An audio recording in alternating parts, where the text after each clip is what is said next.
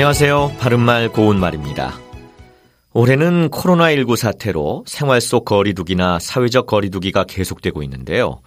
일상적인 생활이 비정상적으로 이루어지니까 거의 모든 분야가 침체 상태에서 벗어나기 어려워 보입니다. 영화계에서도 작품 개봉을 늦추는 일이 심심찮게 있고 또 개봉되더라도 관객이 적어서 타격을 받기도 하죠. 모쪼록 마음 놓고 영화관에 가서 영화를 볼 수 있는 날이 하루빨리 오기를 기대해 봅니다. 보통 어떤 영화를 볼까 고르는 과정에서 어느 정도 줄거리를 미리 알아볼 때가 있는데요. 너무 자세하게 알고 가면 실제로 영화를 감상할 때 긴장감이 떨어져서 흥이 깨질 수도 있죠.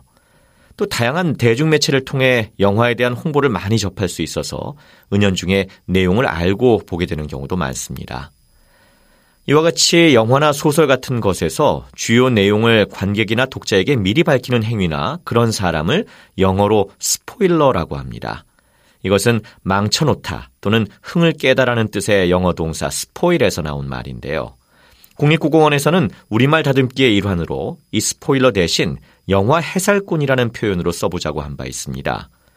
원래 해살은 이를 짓궂게 회방하는 것을 말하고 해살을 놓다, 해살을 부리다 또는 해살을 치다와 같이 쓰이죠.